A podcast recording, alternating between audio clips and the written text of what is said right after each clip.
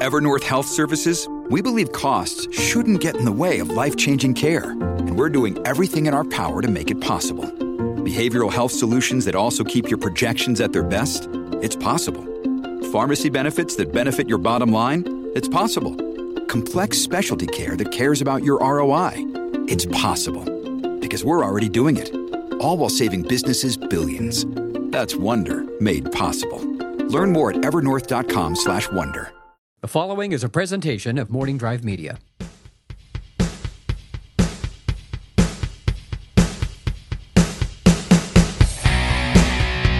Broadcasting from the beautiful central coast of California, more specifically Arroyo Grande, California, this is the Knapsack Files on the road in my hometown, and I am very excited to have back on the show someone who appeared last week with uh, Mr. Jeff Moody, but now this is a solo affair. This is Matt Donovan, aka Mr. Matty D, aka Don Donovoni, aka Lonnie, the Lickman Licorice. Now, I hate to monopolize your show for the last two weeks, and I'm kind of offended that I'm this late on the rotation as far as the power rotation of guests. Well, this is uh, But your first road show show, I guess. It is. so. It, it's it's on the road, man, and that's uh, you should feel honored that I, I actually had other guests I wanted to get to up here, and I said, nah, I had such fun recording with you and Jeff the other night. Um, I, it kind of brought back radio memories. I said, I'm just going to do Mr. D. Well, when you realize that it's been probably what 16 years or so since we have communicated in this form in the same uh, Yeah. room with headphones and a microphone in front of us. Yeah, what what our last um, my uh, last broadcast was in January, late January 1998, uh, but I think that was for all of us too. It was one Saturday morning, right? Well, I was before you by at least a, f- a couple of months. I was I was let go in Oh, December. right? Yeah, you had you had uh, some issues. We'll get into that. We'll get into that. It's it's a no big deal issue anymore, but it was Yeah, kind of t- funny how it happened. time passes. Yeah, and, oh, yeah. Um, and also, I, the Lonnie the Lickman Licorice is not just some throwaway nickname of you, uh, ladies. Uh, it is an actual persona that we're going to get into when we were on micro powered radio, which is actually how our broadcast careers started. Um, unless you did you no UHF TV came first, right? Yeah, you know, Oh, boy. it it it all it yeah, it's gets all kind of confusing actually when you start thinking about the dates. That's why I, I wrote notes to try to re- reminisce you, about it. you and Mike Beatrice are the only one to come into the studios with full on notes, which Yeah. I appreciate. Oh no, my pleasure. I mean, uh, it, this is like the big leagues now, so it's like I, your friends are amazing people, and I I will pale in comparison to them. So No. I'm trying to up the ante a little bit just so I could kind of be on par with them. You're doing great. Well, yeah, I do have some spectacular friends, which is the uh, uh, reason I started the show. Other than I had some equipment, and let's give this a go. But uh, yeah, it all started. Uh, my love of broadcasting, though it did start young, it did start when you and I uh, hit the airwaves together at 88.9. Um, now we went to high school together, graduated Arroyo Grande class of 1994, uh, and as we discussed previously, we knew knew each other in video production. We'd worked on some crazy projects together, but most of the time just harassed our favorite teachers. Fair to say? Fair to say. And I don't know how young it goes back for you, Mm-hmm. but uh, for me, uh, I never envisioned myself ever doing broadcasting. I can say that when I was probably about six, seven years old, I discovered the family owned a tape recorder, Mm. and I did fiddle with that. And I was pretty amazed and fascinated at the fact that a voice can get recorded, I can Right. play back. Now, uh, I would uh, not sing into it so much, but I would Right. talk into it. I'd tell stories. And Well, you're a crooner too, and we'll I get am- into the, your love of Sinatra. I want to be crooner, but the I do remember uh, grabbing uh, albums and Mm-hmm. queuing tapes, and uh, and we're talking Kenny Rogers, we're probably talking Lionel Right. Richie, and all the stuff that my parents had at the time. I did that too. I mean, I, I we I've mentioned before on air. We I used to record in my room, and I'd have a, a show, and I'd record an hour show every week, and then it would be broadcast to no one, but I would just do it. yeah, but I think you and I are alike in that we were probably very cool kids because we can entertain ourselves. We were easy on the parents, right? That's true. My my mom, it's second grade. She'd put me in a room, my, my bedroom, and I'd read my GI Joe Choose Your Own Adventure books, and she'd have to come in and actually check on me to make sure I was still okay because I would just read the books for hours. we were given a, uh playhouse to play in, and it wasn't made like a playhouse with a kitchen and stuff. I made it into like an office. It was my fascination to be the boss of something and someone, and I'd fire cousins or my little sister on the hour, by the hour, and that's. But we'd be out there in the backyard for. I'd get up in the morning, I'd eat breakfast, but then I'd come back for dinner. I mean, it'd be right in the backyard for all those hours. I could entertain myself. That well, that that explains too why your uh, childhood hero growing up was Alex P. Keaton. Right? Alex P. Keaton, and believe it or not, Larry Hagman's uh, J.R. Ewing of Dallas, the villain, the the, the a hole of the show. I'm, I'm laughing because uh, knowing you looking back, of course, it makes perfect sense uh, now. Uh, but I did not know. So you would you'd set up your office, and your cousins have memories of you firing them. Oh, absolutely, absolutely. And the, the funny thing about the J.R. Ewing thing was the only way I could get coaxed into being in a wedding with a little uh, tuxedo was when I was told, "Hey, you look like J.R. Ewing or Ronald Reagan," and I was like. Oh, okay, cool. You know, so I'm like five years old at this point, and I'm enamored with these older people That- who wear ties. Yeah, and then and we talked in the last broadcast with Moody your your love of Carson. Yeah. Uh, you were when I didn't even really know who that was. You'd be you know quoting Carson lines. The That- best memory I have of that Mm-hmm. is uh, every Friday we'd get off the bus, and I'm in sixth grade at this point, and I could remember that all my friends were going to go and spend Mm-hmm. nights at other people's houses, slumber parties, but I couldn't wait to stay up to watch Carson on a Friday night. That was the biggest deal for me. Was that the only night you were allowed to watch it? Yeah, I wasn't. Yeah, well, I'd never make th- make it that late as a Mm-hmm. Oh, kid. yeah, you know, yeah, yeah. I didn't have any Bedtime. restrictions. I just never made it. But Friday night was the time I would honestly try to make it, and most of the time I did. And then on Saturday night. Uh, KTLA and Channel 5 used to play the Carson Comedy Classics. They syndicated that. Right. And so that would come on on Saturday, like around midnight.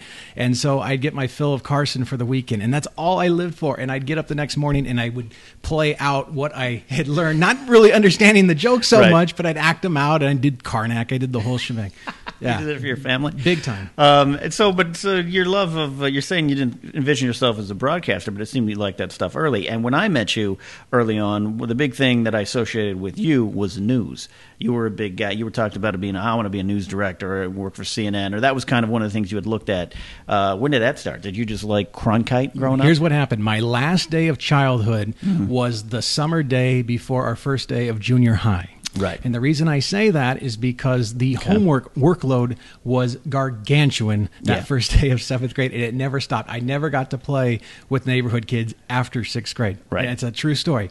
And the reason why, for me, it takes longer to achieve work is because I got a bad pair of peepers. So it will take it takes me two or three times longer to You're read, right. and I strain myself. I get headaches. It take Right. it took me longer.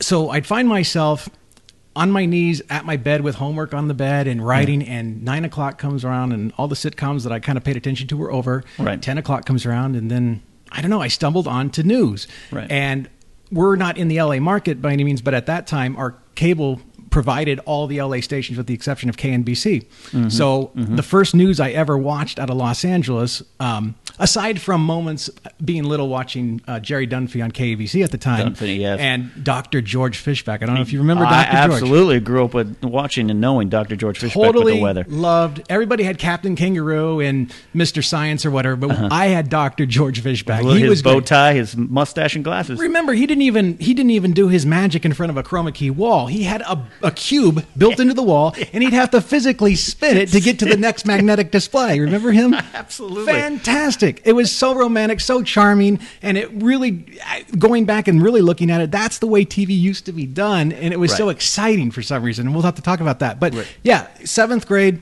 KTTV was the first news at 10, Fox News at 10. And at that time, it was an anchorman by the name of Dennis Morgino. And then the anchorwoman, you might know the name, Pat Lalama.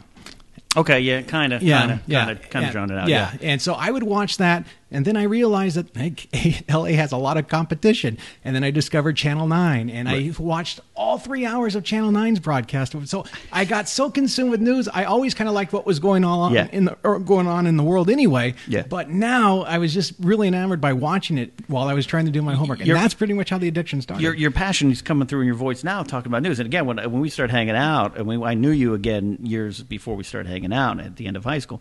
That was you were you had you didn't just know. Oh yeah, this, you knew all the anchors, all the reporters, all the directors. You know how to. Those were my baseball cards. Like you Right. knew all baseball, but I knew the stats of where Jerry Dunphy used to work, or where Marta Waller came from, or Right. you know Jennifer York in the helicopter, where she came from. That was the big deal to me. Yeah. Jennifer oh, York. Wow, God, yeah, and uh, um, and then uh, through that we got into radio. And so when I knew you, you were you, you know video production. You were a great editor. You still are a great editor.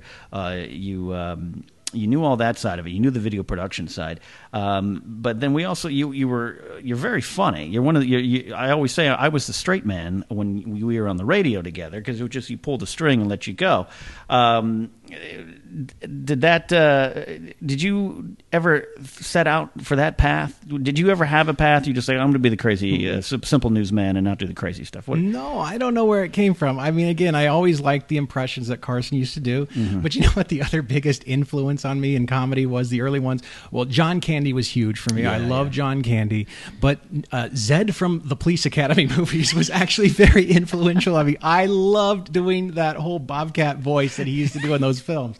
And there's video of me somewhere on some high eight videotape of me doing that. Right. And I tried magic even before a Really? little bit too. I took a magic class at a community college during a summer, and it was probably the summer of sixth grade, between sixth and seventh. So and I, and I 88, tried yeah. that. I tried that, hmm. and I liked it. I I, I kind of got okay at it, but it was some of the real tough ones I couldn't put Do you off. know tricks now?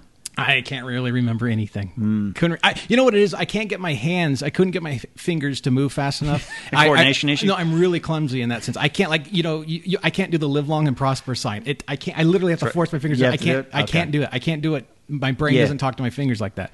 So um so I couldn't pull off some So of the your magic magic career was cut short, and it actually affected my love life too. I mean, un- ironically, the, the, they didn't know they were kind of they meshed together. Yeah, it's too early in the show to get to your love, Yeah, love life. right. We're going to get into a cavalcade of, of bad stories. Um, so we, we, when did we? And you have little notes here to remind me. You, we started working right at the end of high school. We did some videos. We talked about like hall monitors and some other stuff we did in high school that was funny. Yeah, my, my, my recollection is is that it was probably March of the last semester of high school So it'd be that we March started working- 94. Yeah, March '94. And here's what happened. Mm-hmm. Going back to last week and the guest Jeff Moody, we had two Yeah. on the show. One day uh, we're in a class and um, Jeff Moody makes reference to this TV station that he watches. He didn't have cable. He lived out in the boondocks, the rural area, and most of this area, a lot of this area actually is rural. And at that time, Yeah. there was no direct TV uh, at all. It was Yeah. basically antenna, rabbit ears. So he made reference to this station that did local programming. And I asked him about it, and it says, "Oh yeah, don't you know?" And I go, "No, I don't." And sure enough, it was KSSY TV or Route 66 Television is what he was talking about. And sure enough, I went to Radio Shack, bought a pair of rabbit ears so I could feed into this, Find out. And sure enough, there's you know this weird looking lady pitching stores in the in the local area, but it was local television. And when she wasn't on, it was Wally George. And those of uh, and those of you in LA Yeah, will yeah. know about Wally George. Yeah. remember Wally George? Yeah. But um, so for some reason, I got it in my head that we could probably call them and put stuff on their air And create content, And so, yeah. sure enough, I remember the night I called and talked to that lady, that weird lady, Yeah. and asked her. I said, "Hey, we are high school students, and we are in a video production class. The whole world's in front of us. Yeah, we, we, We you know, we can we put a segment on there? And they said, well, what kind of segment do you want? And I said, well, well we're serious. You know, we're serious minded and kind of news oriented, Yeah. electronic news gathering Yes. style. And so, sure enough, we did put PR pieces. And I remember, Yeah. okay, yes, they said yes. Well, who am I going to get to do that? Mm-hmm. And Jeff was too. He was too funny of a guy to do it. He couldn't Yeah. pull off a serious. So I thought of you. You were the first Right. one. So I remember I approached you and talked to you about it. And I don't think you were hesitant to do it. You were a little nervous, like I don't know what to ask. Yeah. And so then I ended up like help producing you for the first one we did. Yeah, which one was that? Was because it was straight ahead stuff, wasn't it? It was something that had something to do with the technology plaza that our high school was building, Yes, and there was an yes. instructor. And Didn't you, I disappear at one point? You made me disappear. oh yeah, something like that. Yeah, but see, our high school, I don't know, I, I don't know what Southland high schools or other high schools around the country or the Yeah. world are, but we were pretty much ahead of our time because I mean, we had a video production class, we had a technology plaza where kids could take apart a, a, a modern car and then put it back together. There was a medical thing, there was agriculture, there was a business wing, there was a marketing wing, all Yeah. that thing. So uh, it was kind of like almost like a community college. So we had a lot to cover, and that's what we ended up doing. Right, we started doing that. I do remember that now. I now I'm now recalling my thick hair uh, and a very thick green denim shirt I had- wore. And you, well, you had an LAPD black jacket you were wearing for the first segment. You had the beard going, yes, and you had the right. glasses on too. Right, right. And Oh, uh, right. so all that's all that stuff still exists. we have tapes. Is of that there? There's tapes of that? It's- we still oh, have that. man, uh, if you could get that in digital form, I could make that uh, pretty popular pretty quick. But seriously, Ken, it was a cool thing because okay, I had someone willing to go on camera who could Right. pull it off. I, I I remember helping produce some questions with you. Yeah. Uh, you did the interview, then I went and got B-roll footage, and then we put it together real quick. We put a two-minute package together, and once we did that, I thought, wow, this is fun. This is exactly what I want to do. You know, this is Yeah. I really want to get into this somehow. we did move into some comedy uh, stuff at that point. For be- some reason, we must have felt relaxed enough to yes. do- Yeah, because we did driving tips. That's I right. remember we did a couple episodes of driving tips. One in my 1981 uh, Ford Fairmont, uh, where we hit our friend Gavin in the middle of the street on purpose uh, for a bit, and someone in the neighborhood thought we had just hit a man. Um, and then we did it with uh, Casey Alexander, uh, who was a guest on this show just a couple of weeks ago. We we did one with his like 57 Chevy Impala. That's right. Um, and those made air as well, if I recall. They all made air. Yeah. And at that time, again, you either had cable or you didn't. And there, uh, DirecTV, I don't think even was there yet. And if it was, it was a luxury item at that time. Right. And ironically, not too long ago, I ran into a couple people that still live in the rural area, but they remember those shows. They Get out. they remember your show on Thursday night when we ended up going live Get on that same the live because they- um, they did um, KSSY TV, which was broadcast on an, on an avocado farm on the Nipomo Mesa, and was run by cats. I think um, it, was, definitely bequeathed to rocks and cats. Um, it was literally in a house. it, was, it was in a house. And I remember uh, once once our school year ended, we did the goodbye show, and then we didn't hear f- from them for a few months until I got a phone call, and they said, "Hey, we have this piece of equipment now. It's it was basically a microwave transmitter that they put on their house that could send a signal to the transmitter, which meant they could do a live broadcast. Come on and do a Game live show." changer. And I remember, I remember where I was when you gave me that call. I was in a house. Uh, my parents were we rented for one year, my first year of junior college, uh, and uh, we had done these videotapes and and these tape segments, and that was cool. Uh, we, and we had these big dreams. You know, you graduate high school and the world's in front of you, and you call me and. Tell me um, that they're, they're going live with their show. What was it? Our Town, right? Yeah. uh, which was an hour show with Denny McGuire, who went on to be a, a, a ringmaster at one of those Circus, circus circus, circus, yeah. circus. Zelda Xanadu was one of the characters. This Weird cast of weird characters, very strange. local- Hi, we're at Grande Whole Foods interviewing community pieces. So that show went live, and then I remember uh, the program director called me, same house, and was like, "All right, hey, we're going to go live. We want to bring you guys on as a crew, and maybe let you guys eventually get on air." Initially, we weren't. I That's right. remember. Um, and think about that, folks. At 18 years old, a TV station, you don't know how small it is at that time. We're just like, it's TV. It said, oh, you graduated high school, you've got yourselves uh, a, a job, so to speak. Uh, it wasn't paid, but um, yeah, it was like Wayne's World and UHF. I mean, it was exactly that. It's exactly what the, what you imagine is that's what it was. Yeah. So we show up, um, and we are going to college at this time, Allan Hancock Community College in Santa Maria, also the home of uh, PCPA, a world-renowned theater group, uh, theater, theater training Yes. group. Um, we're up there studying film, screenwriting, and, and kind of muddling our way through that. And um, then next thing you know, we're working crew on a live show, and two weeks in, uh, one of their hosts bails, and next thing you know, I'm hosting a show on Thursdays, and you and I are writing bits like we're Carson. And that was the greatest time. You know, you were given, I think, the uh, Thursday slot. If Uh, Thursday mistaken, yes. And you would you would go on air at 7 p.m. to 7:30, Yep. and it was live. And it would you'd literally do a monologue, and you would we would write jokes. I remember we'd be on the phone, writing bits, writing props, drawing up props and stuff like that. and it's horrible. It- looking back, some of the stuff I said. Absolutely. Oh, Oh, it's some good jokes, but Yeah, but it was it was overall just it was brave though. It really was brave for someone at our age, your age, and my age to, Yeah. to go on and do that.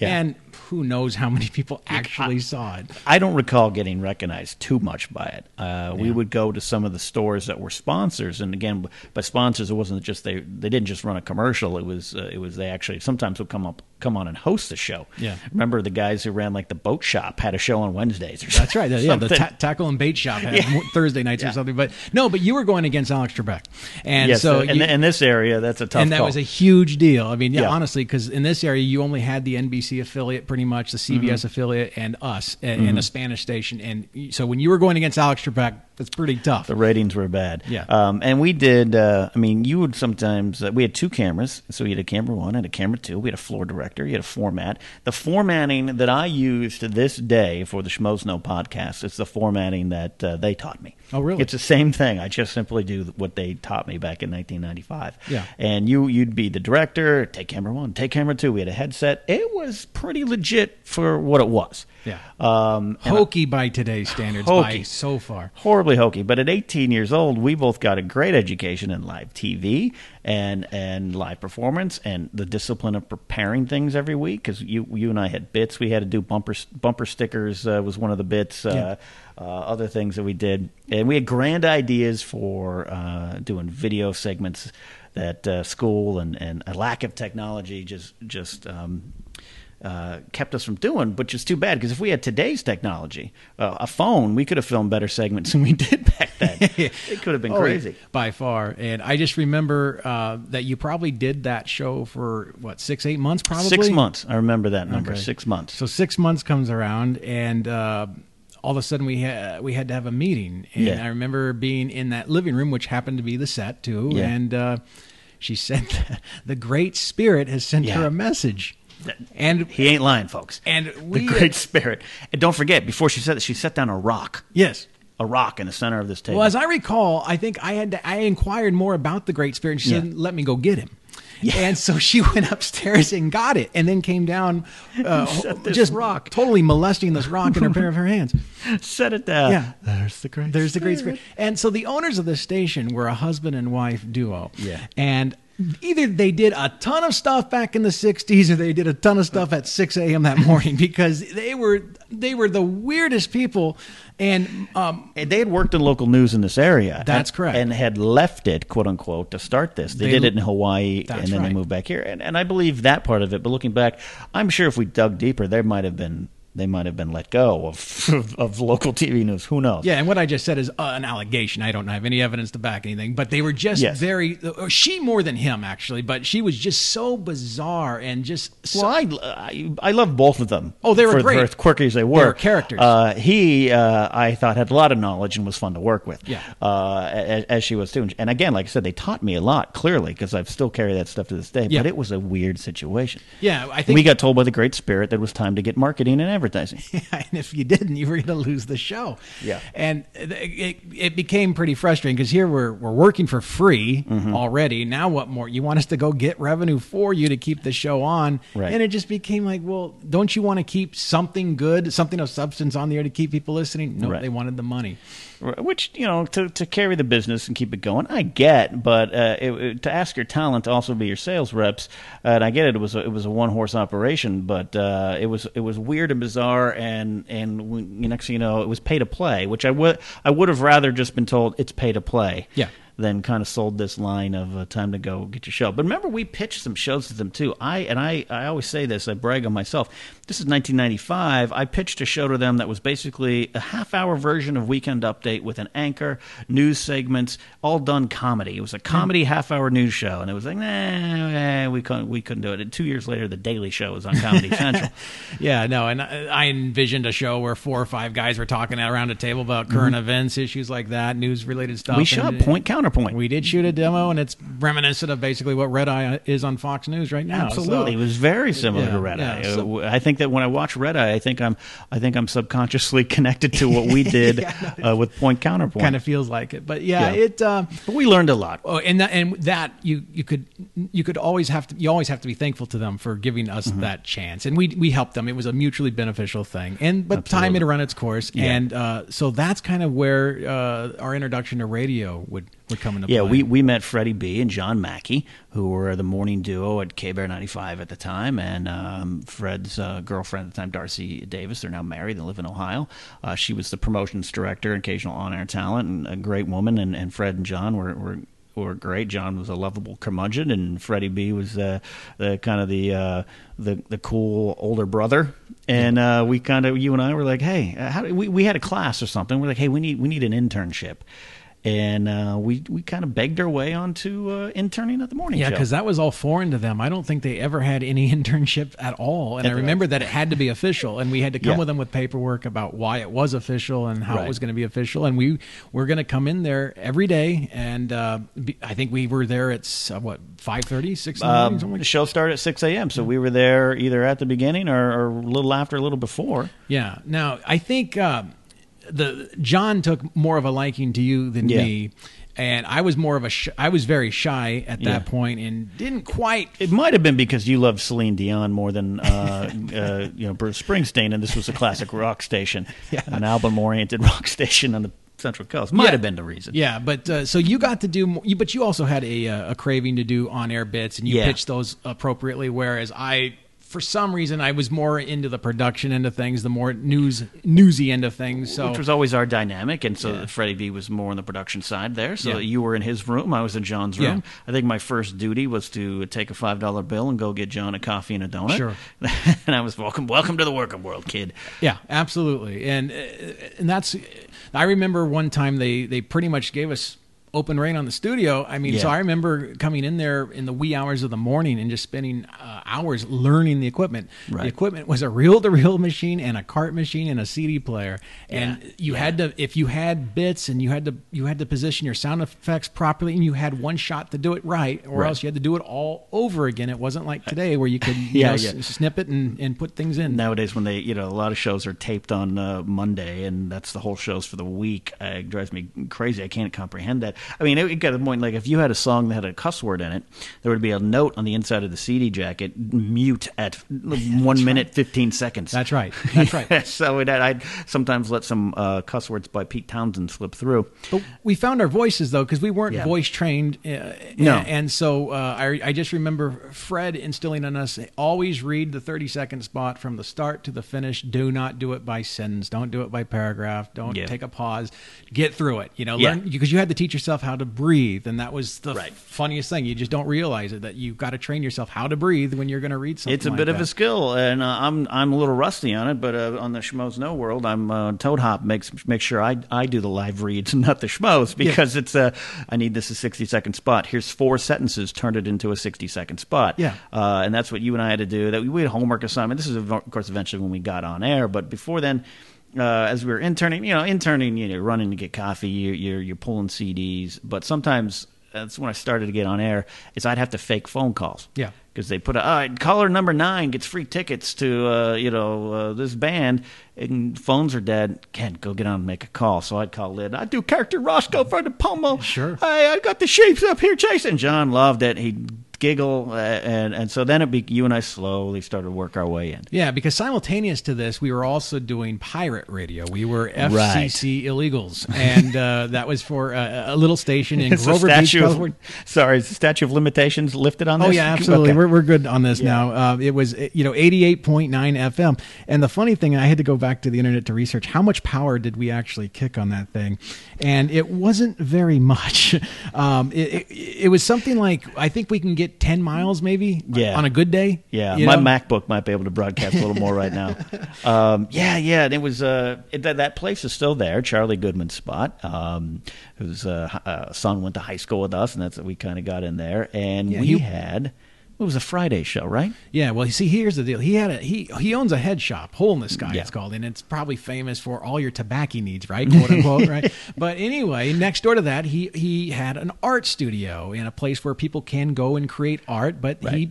Built a radio studio in front of it in a fishbowl Yeah. kind of and uh, he he his passion was always to do community based radio Yeah. and you know the the expense of doing it legally was pretty much up there but he fought for the Mm-hmm. right for a micro power community radio station to be born Yeah. he did it and he did it with the wrath of the FCC Yeah. but we did do it and you and I didn't well I, I guess we did fear that because when we were working for the legit FCC FM station Yeah. we were kind of told that you know if you get caught you're going to be blackballed in this industry you'll never oh, get a job yeah, and, and even afterwards, after we had stopped working there, and the new ownership had come in. We're jumping ahead in the radio story, but the new ownership had come in, and they had they knew Charlie, and they knew we done done work. I was point blank told, "Don't ever mention that you worked for that station." Yeah. Oh, okay, okay, I won't, I won't mention that.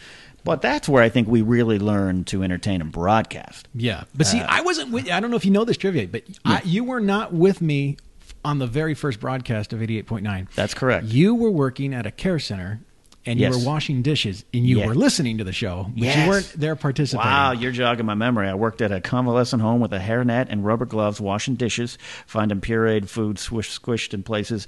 Um, and yeah, yeah, you guys, uh, you and uh, Gavin did the first show by yourselves, right? We literally go to this studio and they show us the board. They kind of show us briefly how it works, Mm-hmm. and you guys are on your own.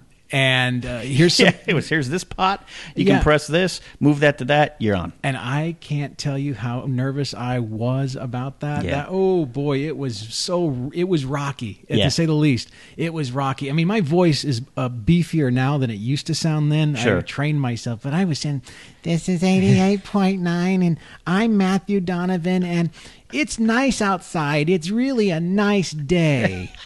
and it was just so boring like that I have some of these tapes somewhere. somewhere, I right? You do. But I knew, I knew in my head when I got home that that cannot be what I sound like. You have to emulate what you hear and who you like, and so I, And then you had to do it in a natural because I remember my first break when I did join the show a couple weeks later. My first break was, "Oh, that was Liz Phair uh, from Exile of Guyville, and now we got some Gin Blossom." I tried so hard to be official radio, and we had to learn because we had what was it, six hours? It was a six-hour it was a six-hour shift. But see, the funny thing is, is um, we act. The first impression of us, not good. Yeah. Um, the guy that was kind of serving as program director, Yeah. I don't think liked us, and he didn't want us on.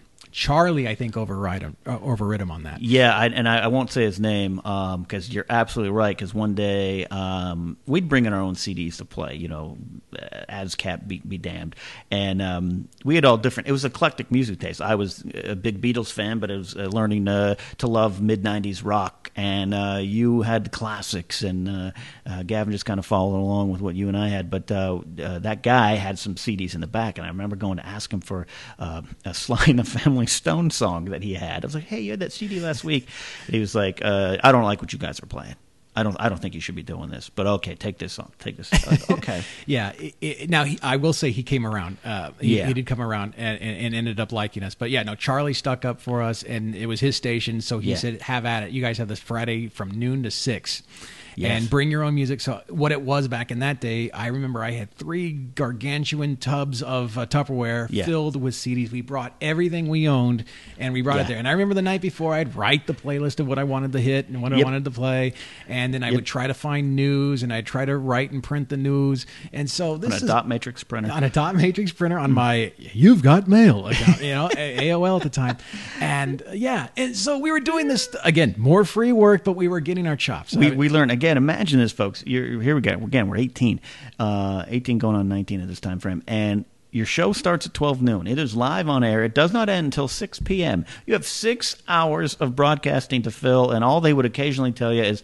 "Hey, there's a Surfrider event. Talk about that at some point." And uh, Betsy wants to come in and talk about her yard sale. Yeah. Uh, other than that, go for it. yeah, yeah, absolutely. That's how we learn to broadcast. Now, how did you get your first shift on the legit FM station? Um, it was because we we had interned, like you said, we were interning at Bowl, uh, interning at K Bear ninety five for the morning show, and then we were doing the show uh, eighty eight point nine on Fridays, and then I, I I definitely by this point was like I want to move on with this, I want to go, and uh, I'd been enough on air um, doing the phone calls and stuff that that John and you're right, John Mackey took a total liking to me, so I I, I say I owe my broadcasting career to Charlie Goodman, John Mackey, and, and Freddie B, Yeah. but definitely Mackey, who was also the program director of the station.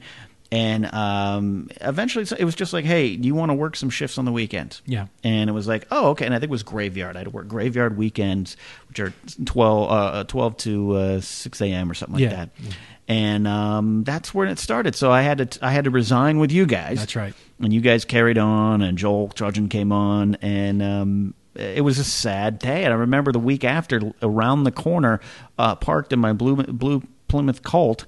Uh, listening to uh, actually no back then I had the Fairmont. Oh boy. yeah. and listening to you guys on the radio sad that I couldn't join in on your fun even though I was working something Well, the quote legit. Honestly, you didn't miss much, but the only highlight was um, when through the legit FM station, uh, Mm-hmm. we got some World Wrestling Federation Correct. talent on board, and I was able to also curtail it to that other station. Yes, this is what this is the genius of Matty D, folks. You were able to come off at 18, 19 years old, so professional in the way you were were uh, were, were this station, and we reached this and this and that, and we were able to interview a series of top flight at the time WWE people at the time, WWF, Paul Bearer, the late Paul Bearer, uh, Savio Vega, Ahmed Johnson, and a little guy named Hunter Hearst Helmsley, aka Triple H, who now runs the WWE as uh, the the son-in-law of Vince McMahon, legitimately. And he called from his house in Arizona.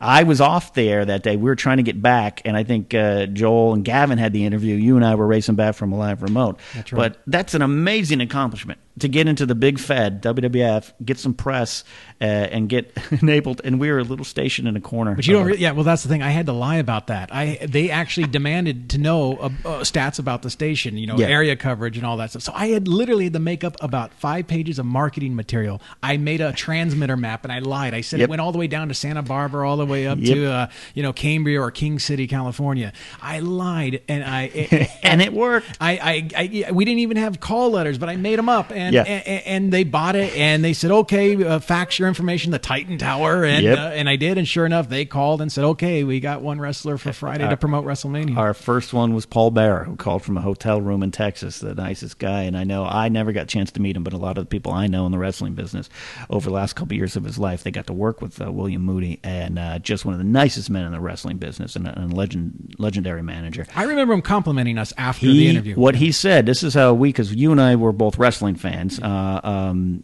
uh, which is a, another weird story to say how you got into wrestling uh, by Mantaur. Um, one of the greatest, worst gimmicks of all time.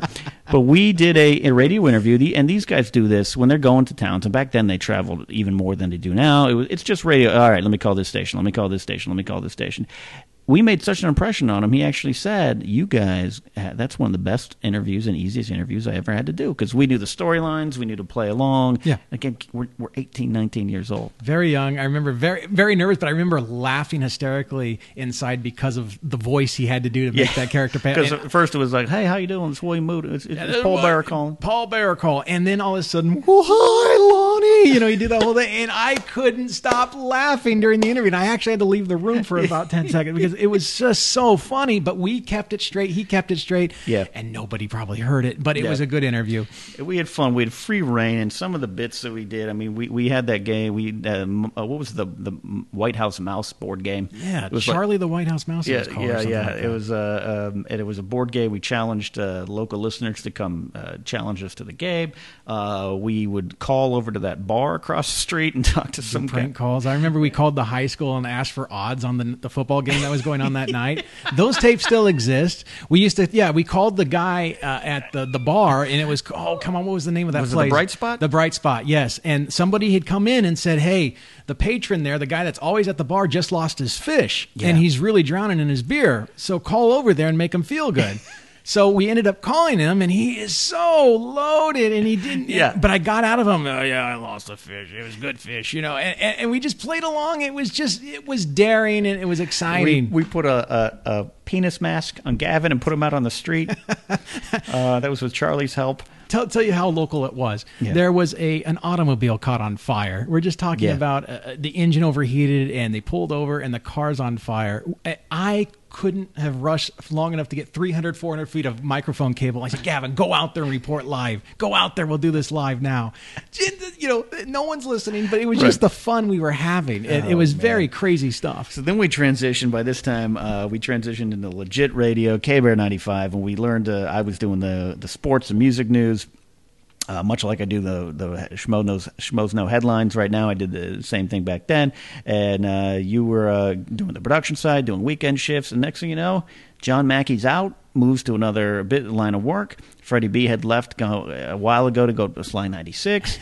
And next, thing you know, you and I, at 20 years old, are sitting in the driver's seats of the morning show of the station. Yeah, but you know, it's funny you mentioned John. I, I, I don't think he took to me too much, but I just happened to be in the hallway when the weekend guy quit because he was going to be the PA announcer for the Cal Poly Mustangs football games, and I just happened to be standing in the hallway. Fate, baby. Matt, you're going on Saturday? All right. And I was like, okay. And I remember how nervous I was to try to please him. Yeah. Because he was a very intimidating guy. I never felt at ease with, With him. John? Never. Yeah, no, he was. I mean, uh, um, I haven't run into him in years. He still lives up here. Uh, I should definitely get. get He must think I have a stutter because I, I every time I was in his presence, I I just could not talk. I, he was just he, was, a tall- towering guy. He was tall. Yeah. Um, uh, um, not uh, not like a big bruiser, but just No, a no. big guy. Um, he had he had, and it, it's so funny to think he is actually at the time we started interning and working there. He is younger than we are now. oh really? Yeah. He was 35. uh, And remember, he had just turned 35, and Freddie B turned 30 during the time. And it blows my mind because I look at them as giants. You know what I mean? Like still, and um, I am now three years older than uh, than they are uh, at this time. But John was he was an old school guy from New York.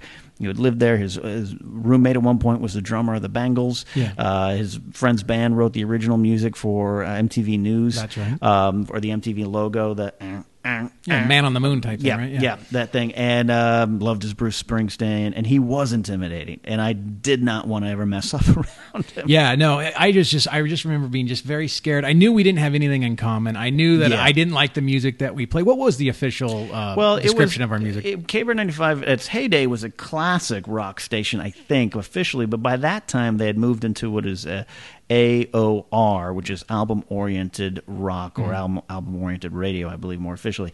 And so John had pushed, and I think correctly, to try to get more of the newer music in. He was a big like Green Day when they he's like, we got to play Green Day, and and the program director at the time that they battled over. it. John was the music director. So by the end, KBR was kind of eclectic, which is tough to make work Yeah. um, especially at that time in radio, and especially in this area, small where market. small market. They people didn't want to hear new stuff; they wanted to hear you know Jumpin' Jack Flash, Yeah. and it was it was a tough sell, and which probably contributed a little bit to the demise. Well, I think that was probably a big part of it. I mean, it was harder edged music, and uh, Yeah. honestly, the clientele around here that really would pay you the bigger bills, the banks, the car dealers, the Yeah. insurers, the uh, doctors, they didn't listen to it. They wanted Yeah. top forty or they wanted country. I mean, that those were the guys. So we ended up getting t shirt shops and surf shops, and they might give you a little contract for a couple of months for five hundred, six hundred dollars a month, but it wasn't enough to make it work. And we uh, we were making uh, less than five bucks an hour as a morning show too. Four and a quarter, as I recall, walking in the door, and I thought that was a big deal, though. I thought I was, Oh, yeah. I was excited about it. Well, though, I you know? thought I made it, and I don't know if you felt the same way. I f- thought I made it.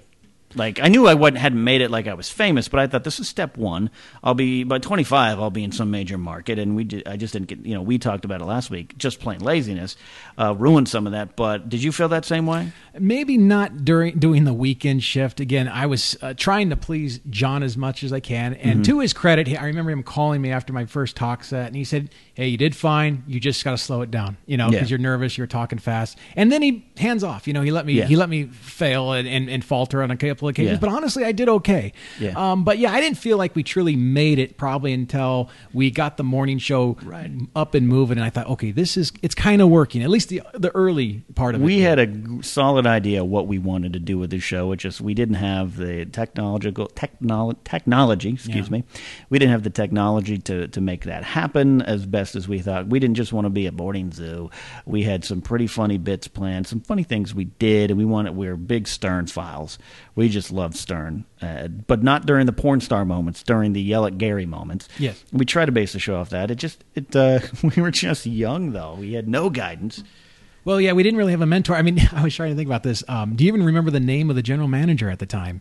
Um, the, it was a guy from Bakersfield, if I remember correctly, and his name was Chad. Chad. Chad Elison or something like that. Chad, and I think, you got it. Yeah, Chad. Yeah, did Chad he Elison. did he not come from Bakersfield? Yes. And did he not? He was probably like that son that okay, let's give him a radio station to play Yeah. with because I think the family was in oil or something like that Yes. in Bakersfield. Maverick Broadcast. Maverick Yes. Broadcasting, and we never really saw this guy. Uh, Uh-uh. he, he was just like this. He was he was just there in the office, buried in his computer, doing whatever he was doing. You know, fungling the numbers, doing whatever. Yeah. He didn't ever participate in content, and that was probably John's doing because it didn't John have a rule? all salespeople don't cross this line, Yeah, yeah. don't go through this door. You know, John had that rule. John also had you shall never play Led Zeppelin's Stairway to Heaven, or you shall get a ninety-five dollar and thirty cent fine. So yeah, so we just had this. Uh, we, we we didn't have a mentor per se. To, Mm-hmm. we- like for instance, you, I, I never once did an overnight shift in my in my entire radio Right. career, and not once, not once did I ever have to sit down with somebody to do an air check. That's Right. unheard of. How did I get away with that? no one sat down and said, "Matt, we're going to listen to 15 minutes random that you did today, and Right. here's how you can improve." That never happened. Never happened. That We were- never happened, and we probably needed it. we absolutely did need it. Uh, uh, look, I have some of those tapes somewhere, and I would never let them see the light of the day. Some of the stuff, yeah, But Uh, you have to remember, we were forced to. We we didn't change the format, Ken. I Yeah. mean, we were we changed the style of when we were on the air, you and I. Yeah. But the format was still the same. Got to play a certain amount of music, and then you kind of chime in for five six minutes. Make sure news, sports, weather. You couldn't deviate from that. We have to make money. Yet, ironically, this station stopped paying for the newspaper. we couldn't steal the news at any point, right? we had to go to that donut shop with that nice French lady that Yes. you liked so much and Yes. buy a donut and a newspaper. That's Right. that was our news budget. But then what ended up happening is uh, America Online was the big thing, and I ended up having to subscribe to it myself at home and actually write stories the night before. I think I had to help you with sports scores and Yeah. everything. I'd get up at eleven at night and, Yeah. and print all that out. They didn't give us the newspaper, or the key. They took away the America Online account. I, Right. Uh, it was. It's like, what are you doing to us? Twenty years later, we're still frustrated. I know I sound bitter, but I'm not bitter. It's just frustrating because it's like little things that could have worked. You know, okay, well, in order to have a good radio show, get interactive with your listeners. We had one phone line. Yeah, we- one phone line with a yellow. What do you call that? Old school phone. it was a, it was a line. Uh, yeah, one of those. Uh, you expect some crusty detective to pick up the phone and answer. So you couldn't queue calls, you couldn't screen calls, you couldn't Right. even if you had an intern, you couldn't. It wouldn't work. It, it- Right. so we, we so a lot of it was just they weren't designed to have such the show that we were trying to do. Yeah. and um, I mean, from a standpoint of you and I talking back and forth, I think our banter was good. Mm. I think because it was real, I think people respected it, uh, unbeknownst to us at the time because we just weren't privy to it. But we were mimicking kind of Howard Stern's direction, the, the Don Imus, you know, Yeah. tell them how you feel and don't try to do the good morning. Yeah, You we know, didn't do yeah, that. If we did- if, if our show was, uh, and I've said this before on air in some capacity, if, if we were depressed, we'd we'd let it roll on the air, and and we'd make it entertaining though. Yeah. Um, um, but um, my biggest regret from that time, and I don't know if you agree, is you know when the clock struck ten and the show was over, you'd maybe stick around and do a little bit more production than I, but I'd be out of there. I'd be like, all right, see, you're gonna go play tennis. I'll be famous one day. you're pretty stubborn in that regard. I, I, I, it's, it, it would be impossible to kind of like change your mind at that time. Yeah. I remember. Yeah. Yeah, yeah, I'm I'm out of here. And I look back now, I should have stayed, paid or not, and done and done pre production for the show tomorrow. Pe- prepared and and and taken my career more seriously from the get go. Yeah. which is eh, hey, that's youth. Well, you know, we were we were getting good feedback at least for the first uh, three or four months, Yeah. and uh, you know, the salespeople would come in and say um, if they weren't getting arrested on cocaine charges, they were saying that we were good, and the clients were liking Yeah. it, and uh, and I think the ratings didn't. Ref- I mean, if you if you're going to live by that sword, then I guess you die by it too. But I think the ratings didn't really fluctuate so much. But the Cume, I remember the the Cume number had gone up Mm. Yeah. or something like, that. and who knows how true all that is. But I, I felt like we were getting good reaction. I, I remember you telling me that your mom had ran into some gal at the gym or something, and Right. she was talking about you, and she's she knew oh, Kenny Kenny and Maddie D. I Yeah. mean, so people people were listening to it. I was I, I was at trying to get parts for a car for my broken down Plymouth Colt, and this guy comes running out. I'm Parts Paul.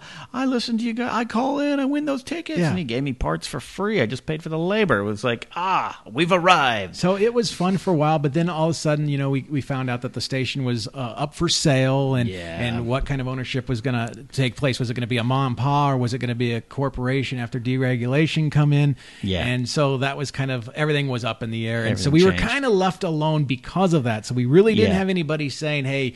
The one thing that I don't know if you remember this, but we had a big fire going on uh, on the Mesa here, yes. and and I and the news part of me says Yes. we got to get somebody uh, to talk about it in the morning. So I remember Yeah. trying to find some. It was dominating the area at that time. it was a big remember- smoky fire. Yeah, I was trying to get a hold of somebody with the Cal Fire or CDF, it was called at the time. You woke some guy I up, woke yeah. the whole barracks up apparently. Of and so we put the guy on, and again technical problems. You could never get that damn phone to Yeah. work consistently. You, Right. you either had the call or you couldn't hear. This happened to be one where you could barely hear the guy, Yeah. but we uh, but we continued on with the interview. And for some reason, as I was getting something out of the refrigerator, I heard our general manager say that those guys were making fun of the fire. They were making fun of the firefighters, and I was, and I remember going back to you, Yeah. and I was furious. And we Yeah. stopped everything. We said, okay, we're not going to do any talk sets today, and we just played Yeah. music throughout the day because we were so yeah. livid. They said we made fun of the fire and the fact that firemen were hurt. Yeah. and uh, I think I think what had happened is a couple of firemen got hurt by like bee stings or something. And I think we went, "Oh, wow, that's not what you'd expect." Yeah. and that was that. but it was turned into was, we made fun of. but it them. was sincere surprise. Yeah. Like, really, that's what happened. And, Yeah. and, and, and but we were totally supporting them, and we were totally not out there to make fun of them. We were just trying to inform and, and, get a guest on the stupid show. And yeah, Yeah. and so that nothing bothered me more. And then I remember one of our uh, one of our sales was wasn't like a bar, and they were going to have strippers at the bar. Yes. and we had come up with a character or something that was of a uh, uh, was he uh, was he a gay character? I can't remember, but can't it, remember. it got the sales girl so freaked out when we did the bit, Yeah. that she came in and complained to the management about it, and uh, they pretty much looked on us like, "You guys can't do that." Young stupid kids is what they looked at. us. Yeah, it was like some Yeah. stupid. I don't even think it was a gay character. It was just No, like a no, vo- no. it was just an obnoxious voice, flamboyant sounding character, Yeah, probably. yeah. But but that's all it was. And, and and we just we interviewed this character as if he was going to be performing that night. Did- And well, didn't it? Wasn't it Jeff? It was Didn't- either we Jeff did a or- character with Jeff because there was a, there was a male strip revue coming into town, Yeah. and we were the, the station was a sponsorship, and we had Jeff call in as a guy who was driving in his RV to strip that night. He was just looking for a place to do it. See, I don't remember that, but that's very possible. But so yeah, we did, like I said, we didn't have somebody there with a whip saying, "No, you guys can't do that," or you know, Yeah, which yeah, was yeah. good in one way, but then bad in another. We needed the mentorship. Uh, uh, the the one time that you you mentioned last week about the bit where I had an argument with our salesman Patrick about Patrick. paper. The one thing that ticked me off was that that bit was going good, and then the, our, our our program director came and says, "Okay, guys, go back to the music on air," and it was like you ruined the Yeah. whole momentum, and it just it was like you you. God, I don't know. Give me a hand signal or something. Don't say it on air. It just, it really made us look yeah, bad. yeah, and so from that we're laid off, and and uh, the that was at 21 to have your radio career over, which is what I was for me. I never went back. Well, I had a tense layoff. You didn't. You actually just got a phone call, right? I got a phone call on a Saturday morning. I was going to come down to L.A. that day anyways. Hey, I was Oasis. fired for breaking the rules. I, I, I, I remember, I remember that my I work remember was, a lot of shouting. my work was pretty much done, uh, Mm. and we were, I was in the lobby, and there was just, look, I mean, there was just a, a, Tension brewing. There was a tension in there because uh, you know they called it bitching, but it was basically what you and I are talking about—the things that we should have had, wanted to have, and couldn't have. Right. And it, you know, I think we were just talking about it, and I think the program director he had heard enough, and he's right. We pro- he probably did, and he Yeah. just said he just snapped at me. He says, "Look, you know, I'm tired of the bitching. I'm tired. You don't even follow the log, Matt." And I go, "What do you mean?" And I didn't. I wasn't following the log. He's absolutely right. I didn't follow the log. But I will say, I Yeah. a lot of people call up and say, "I love what you're playing," Right. but I wasn't following the log, and Right. so he fired me. Yeah. And and I remember being so mad about it, but uh, and I was hurt by it. But you know what? Yeah. Hey, we, Uh, that was my first time I've ever been fired. I remember you calling me from a payphone because because was no cell phones. phones not prevalent there. Um, so uh, we we went on. To, we tried to conquer the world after that, and it's been a long road. Now you've stayed up here in town. Um, um, do you uh, where do you ever see yourself leaving here, chasing some broadcasting dreams elsewhere? Or are you here? Nah, Be I, honest with me. You here? I, am I here? You're here. I think. Uh, n- well, I don't know. Uh, see, here here's the deal. I deal Yeah. with a lot of anxiety, Sure. and if I moved to the Southland. Uh, I don't know if I could function, to be quite honest with you. the Southland as a whole. Just as a whole, just We get- wouldn't send you to like Hollywood or No, but I- Crenshaw. yeah, but I suppose I, if I really concentrated, I Mm-hmm. could have done it then, and maybe moved on to another station. I suppose maybe, but uh, tough, it was never in my. It was just I'm a homebody, Yeah. quite honestly. But again, it's that anxiety. It's Uh-huh. it's like oh boy, if if I can't function down there, I didn't. I just didn't know if I could cope with it. Right. Um, the only way to get me down there would just it would have to be a, a, sure thing. It A would- woman? well, yeah, maybe. And but but yeah, I, I- don't know. Broadcasting, I think for me, in in the radio sense, definitely over. It was over even when we started. To be honest, I mean, yeah. We came at the end of radio. It was definitely- deregulation changed things around. yeah. Well, because what ended up happening is, um, I think I took a maybe a couple year hiatus and went into college, and then I ended up working for an AM radio station that was a news talk driver, and and and that was kind of more my style. Um, and I ended up actually ended up broadcasting uh, Dodger baseball games, being being the Yeah. board op for basically Vince Scully's simulcast on our station, and just make sure the commercials got played. That's pretty much how I got Well, started. and you were the one who told me that Ross Porter, by the beginning of the game compared to the end, you could tell how much he'd been drinking. you could almost detect it. Yes, Allegedly. absolutely, allegedly, absolutely, allegedly. Yeah. Um, and so that was my first gig at that. I was board opping, and I was Yeah. okay. But then, uh, and then I got to be the uh, station production director. And again, it was a news talk station, and I remember that uh, Cal Poly had students interning there, and they would actually serve as our reporters. They'd actually Yes. go out and chase stories. Gorgeous future news girls. Very yes, exactly, and some actually have made it. Um, I think. But, Really? Um, um, There was that one blonde I remember. Yes, I yeah. remember Well, her name. I- I- well, okay. I'm 24 at that point, so yeah, Yeah. I'm paying attention to that aspect of it. Sure, Yeah. but honestly, um, I was. They would come to me and, and I would actually help them edit the story and Right. tell the story. And I didn't ever see myself as a news producer. I Mm. didn't have any formal training. I'm just going by all those hours of watching LA news and local news. And Yeah. I just kind of did that and I enjoyed that. One day, uh, our news department, you know, was, I think it was in the early afternoon, so they're gone. And Right. all of a sudden, uh, the, we had the police scanners go off and saying there was a bomb threat or a, something had exploded at the at the library, the public library in San Luis Obispo. Mm-hmm.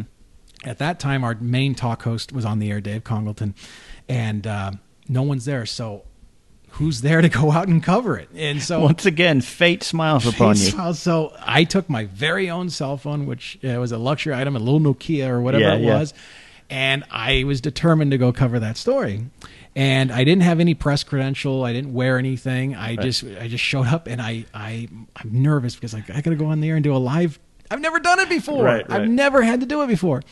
I I took a a, a pad. I was smart enough to take a pad and a pen, a pen with me. Mm-hmm. I jotted some notes down. I go on the air. I call uh, Dave in a commercial break, and he says, "Okay, I, Dave, I got them information. They believe I'm with KVEC. They told me some information. They I'm bought gonna- it. I bought it. I wrote it down, and I started, and I finished, and I got through it. Aces. It was Right. flawless." And it was so cool. I loved Yeah. that feeling. It was just like, oh, unbelievable. You know, I was able to get through it. I got the details. I didn't miss a beat. Right. I got the who, the what, the when, the where, and the why. Just And like they teach you in school. Just it's always just common sense. And it's like people got trained for this. you know, it, it Right. was just, but no, it's common sense. So, it was that, uh, but still, at that time, it didn't come into my brain that maybe that's what I should have done. Maybe I should have got into producing or even reporting at that point. Right. But I, I'd go on to do a, a few more stories like that, fires and Mm-hmm. and arson fires that took place. There was a string of them, and, and we ended up covering it live. And then um, 9/11 happened, and Right. and uh, I remember going to the airport to get that end of story with another reporter. And um, I guess when the FAA closed down all the airports, it was amazing. The administration in this airport started screaming and panicking. It was like everybody out. They said everybody out. It's like San Luis Obispo, it's this little tiny airport. You know, we get one flight a day. For number know? fifteen thousand on the terrorist list. Yeah, exactly. So, so I, I love the news, the uh, the talk aspect. The talk aspect, I was uh, I was asked to do fill-ins when when guys either would call suddenly and be sick, or you know Right. I'm going on vacation, and I appreciate the opportunity. But if you listen to those tapes, oh my goodness, they're horrible. In what way? Because- because you'll never sound bad. You've got a great voice for radio But- and personality. But what what, do you it- mean horrible? Well, it's horrible because they didn't have any funding to hire an engineer for you. So you're talking, but you're also the engineer. okay, so you're running the board, you're running the commercials, you're Right. you're getting the right carts at that time. Still, you know, plugging those Yeah, in. Then you carts, have yeah. the computer to look at calls and what they're going to talk about and stuff like that, as best our call screener could give, and and then you had this content. Now I remember Dave gave me. Uh, two hours to do, and Yeah. I did, it never occurred to me that I couldn't get uh, uh, uh, an hour on a subject. I thought I could, I couldn't. I, by Oh, by about really? ten minutes into it, I'm like, oh my god, I have nothing more to ask. I've gone through my whole sheet You, here. you should have drawn on your training. Twelve hour, six hour shifts on eighty eight point nine. Oh, I know. but Yeah. I, I, I, I remember what it was is I interviewed some of the uh, Cal Poly kids about doing the TV coverage for an, a local election, Right. And I was so fascinated about how they did that, and and, and I thought, oh, okay, uh, come on in for an hour and talk about it. And I was like, I faltered like, like ten minutes, like okay, I got nothing to ask, and so he ended up BSing for it was just horrible. So. I actually did this other thing too. Uh, it was called Swap Meet on the Air, and it was on Saturdays at ten. The lady tried to make extra money by like- putting it on the air. It's like Antiques Roadshow. It's pretty much like that. You called in to say, "I got a blender or a mattress I'm trying to get rid of. I want five dollars firm, five dollars firm." That's like cra- it's know? like Craigslist radio. Yeah, I I mean it's a common format on the Sure. weekends on, on on radio stations still this day. But the lady that was our um, news anchor put this show together so she could try to make extra cash with advertisers. Well, she stopped doing it after week two, so she asked me to do it. So I was like Monty Hall for like three Saturdays. You know, Hey, we got a cat litter box here. seriously things like that you know you know and i was pimping all sorts of things I, I my rules were just no undergarments and pets i mean that's all i couldn't do you know so Um, well, I always felt you your radio uh, you worked best on radio when you were talking about what was bothering you at the time or your crazy theories. At one point, your uh, you wanted to put, uh, like I said on the previous show, you wanted to put some bleachers in your room and charge admission. Uh, you know, that's when eh, when you, you go off on those rants, or when a, a girl slighted you the night before, which happens often. uh, that would be the best uh, entertaining uh, content you could provide. You know, serious stuff that's great, but I love pulling your string and just wa- watching you. Uh, uh, unfold and unfur- unfurl your anger on the but, radio. but the truth of the matter is um, uh, I only felt comfortable doing that um, Mm-hmm. when I was with you on on the Pirate or the FM. When I was asked to, well, I was never asked to be funny. It was just my natural demeanor. But Yeah. uh, I I always was uneasy about doing it on the AM radio, and I always felt so guilty after the bit or after I said something. Oh, I can't believe I said that, and then. You know the the, the host Dave uh, Yeah. would either laugh or if he didn't, I'm like, oh, I'm in just deep trouble. And then the problem was is that whenever he had guest host, or if maybe he had a lull in thought and like he had nowhere to go, it's like, okay, Matt, be funny. And it's like, oh, and he had a red light that he push a button, be funny now. And it's like, so it was like a mouse, and it's like I wasn't trained that well, you know. So So he he knew he, he would tell, he would email me. I I just get Matt going on women. That's my favorite thing to talk about. oh, but it's almost sad though because I would go on about it. You know? would. You've Uh, had a lot yeah. of problems with women here, and we don't have as we we've spent. You've filled an hour pretty easily talking about radio and your career trials and tribulations. There's so much to talk to you about with women. I think I may have to bring Jeff Moody back for that. he may have to back me on that. Yeah, he's got a perspective on it. I mean, I, I don't know why I'm just so unlucky. Uh, you know, You are one of the more unlucky men in love I've ever met. I Wear that proudly.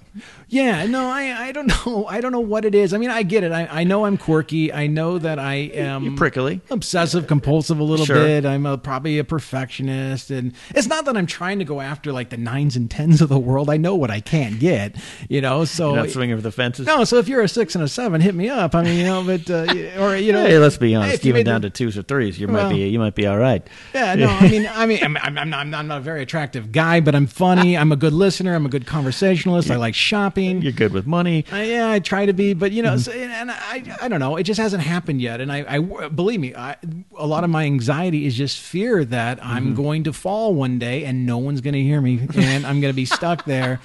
And I, you know, hopefully at that point there'll be some, Matt is the youngest Life Alert subscri- Oh, subscriber. No, I'm telling you, it's convenient to have that now. And now, then now they got this, uh, you know, come get your perfect Polly, and it's this like this robotic bird that you put on your, di- and it, it, it's like you interact with this stupid mechanical bird, two for twelve bucks. Well, you do have how, three cats now, two cats. I have two, but I mean, cats. I've always been a cat guy. You've always been a cat guy, but you live alone with your cats, and I worry about you sometimes. So I, let, let's. Uh, I'm putting it out there right now. I have enough listeners. I don't have a ton of listeners.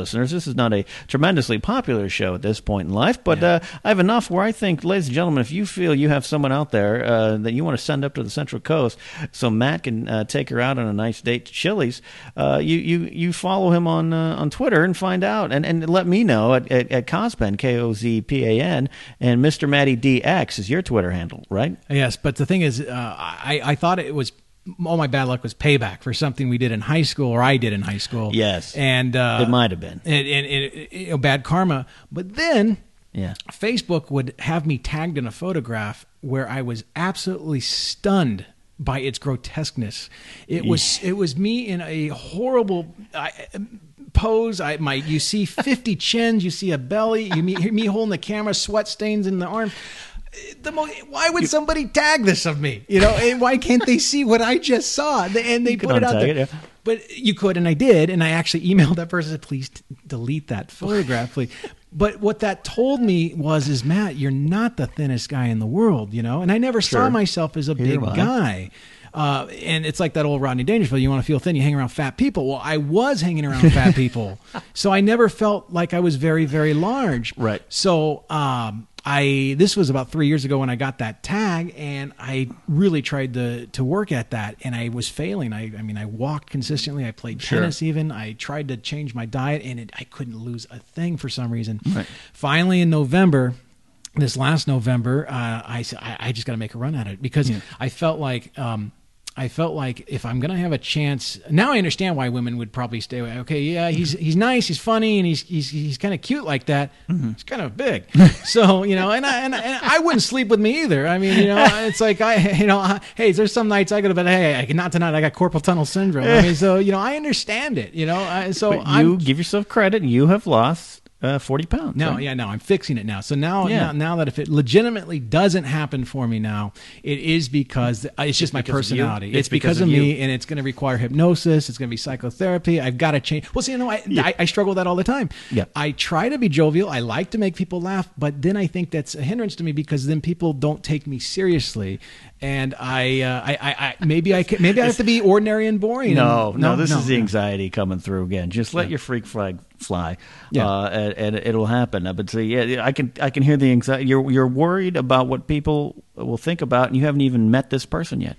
I mean, Well, put I- that out there. Oh, I, I in your head. Look I'm what a- you just did. I analyze everything in a relationship, and more than I'm. I'm like that little teenage girl on the bed with her feet crossed and looking at the magazine. I, I'm I'm filling out surveys in my is, head. She, is she thinking about me You right know, now? I kid you not. I worry about that. Like, okay, did I? How did I play that off? And then I do email analysis. Like, uh, hey, she didn't put a happy face here, but she put a period there. Many of, when I come into town, folks, many of my dinners are spent up at a Denny's in uh, Pismo Beach with Matt and Jeff, and analyzing emails sent back and forth between men but it and does women. it does occur to me that the art of conversation is lost. I think Sure. uh, everybody's addicted to these gadgets and they Yeah. talk in that form of communication.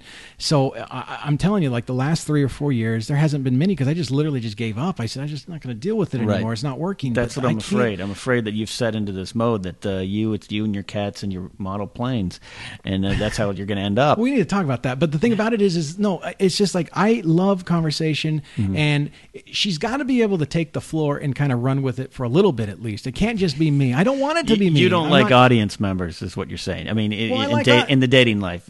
But uh, I've I've been with you in social situations with women where I think you just take the microphone, so to speak, and run with it, and it's highly entertaining. So the girl just sits back. Yeah, that happens. I know, but but now I'm running into the. She doesn't even like ask me any questions like about my life. It's like, don't you want to know about the guy you're breaking bread with right now? I mean, where I came from, how many brothers and sisters am I have. Uh, you know, talk about my anything, but I don't get any questions. This is also the first uh, date or dinner you're talking about here, right? no. I, Oh, okay. I'm telling you, I'm playing a game right now where I've had like five or, five or six dinners, and I have not had a question asked of me. You're yet. keeping track? Oh, yeah, I I bet it. I mean, you have notes on this show. You probably have I- look, notes on what, I've had what the, she asked on I've had dinner. the weirdest things happen to me. I've had a, I had a woman. It was more friendly more than dating, but we would go out, and in about a month or two later, I find out that she was actually married. She was just kind of separated. There was a husband in the fold. Yeah. and it's like, well, why didn't you tell me that? you know, it's kind of important. You know, what if he happened to see us together and he just kind of ran rampant on you me? have had a series of well, oh, I didn't tell you I had a boyfriend. Oh yeah, no, I'm married. Um, oh Yeah. yes, I'm running from the law. You've had a lot of that. I had one that was sadly uh, uh, had an incest issue, uh, and Right. I didn't feel comfortable with uh, any type Yeah. of men. And uh, yeah, so And- and- but that one came out deep into the inner into the uh, the journey, so to speak. Yeah, so I, I don't know. I don't know. I, I don't know what it is I, don't like it, that attracts this. Um, but I, I'm just hoping for a change now. I, I, I I've lost weight. I, I, I feel I feel better, and I, I feel like uh, something's got to change on the the broadcasting end of things. Yeah. I've either got to get on to a podcast or Yes. I got to get myself on camera. I got to be an actor. I got to do something. I got to do The time something. is now. The time has to be now because I'm telling you, hard work doesn't seem to be paying off on the ordinary job. Right. You know, I mean, Right. I, I love working in in this economy right now, where you know, the employer has all the leverage. I'm thankful to be working, but it just seems like I've uh, I cannot make. I don't want to be. I'm not at where I want to be. Yeah. and and maybe I have to create some scandalous YouTube video to make it. I'm just trying to figure out which one. But I'm I'm telling you, I come to you as a nice, loyal guy who Mm-hmm. who, who, who who I think has some charisma, has some potential. Hire me. telling me I have a unique look. Uh, you, you, I, it will stop anybody. You'll get the traffic. I guarantee you. I- put me to work. I want you to get into the dig- digital broadcasting world. I want you to get started. Find this freaking table that you need for your recording studio, and get uh, do a, a, AM Central Coast the digital broadcast version. Um, I'll call in. We'll make it happen. I know it'll happen for you. Ah, heck, we don't even. I mean, you and I can do it. I mean, we can go back to the old days. You, you, you, Yeah. you being where you are, and I being where I am. It could work. It could know? work. It could work. We- the we- technology's let's there. look into it. There really isn't any excuses anymore, Ken. There's no. I have come up this into this town to give tell you you. There's no more excuses. Get back into the broadcasting world, and uh, see we did. A, we had a, fun show here. We had a fun show with, with, with Jeff, and we might just record some more because we're going to go out to Denny's probably tonight for dinner and talk about. could this. aim higher, I think, Let's go. High, let's let's try to go higher than Denny's. Thank you. God bless it. Thank you. Thank you. So um, again, follow Matt on Twitter, and Matt's going to say, "Well, I'm not really on Twitter. I don't really understand Twitter." That's okay. I just want my listeners to follow you, and they will teach you how to navigate Twitter. No, I'm all for it. And if I see any favorable interaction or, Mm-hmm. or, or likability, let's do it. I mean, I'm serious. I'm not against it. I just want to. I know you're not again. You're not again. You've always been a tech savvy guy, so you just got to get your, your your arms around it. And so follow Matt at Twitter. That is at Mister Matty DX. No, It's I a- don't think it is. Isn't it the Matty DX? Oh, is it? Oh, well, we got to get that right. see- I All right. see, here's the- Luckily, I got the internet up right now. I think it's the Matty DX. Uh, what, I think we determined this last week too, but Sorry uh, about this, folks. Oh, yep, you're right. You're right. You're right. All right, so take that back. It is the Matty DX, which sounds like a porn thread, but it's not. The Matty D. That's two T's. Y DX. Follow him on Twitter. Tell him how much uh, you enjoy him, and if you've got someone that you want to set him up with, now's the time, folks. Now's the time. Send him up to the beautiful Central Coast of California. Today it was 70 degrees with light clouds and some fog in the mornings, and in LA, my roommate texted me it was 99 degrees. So it's God's country up here, and, and he will make some woman happy. It'll be a great weekend day, weekend getaway. Uh, and follow Matt on Twitter. Follow me on Twitter, Co- Kozpan, K O Z P A N. And don't forget to find our Knapsack Files Facebook page. Subscribe, like, and review on Twitter. We are also on Podomatic and Stitcher Radio. That's a lot for you to take in, but also don't forget we are broadcast uh, encore presentations of this show are presented on Toad Hop Network every Thursday, 10 p.m. PST. That's following the Toad Hop Network presentation of the Schmoes Know podcast, 8 to 10 every Thursday. That's a lot of information, but you all know the drill. So until next time, that is the Knapsack Files on the road. For Matt Donovan, I'm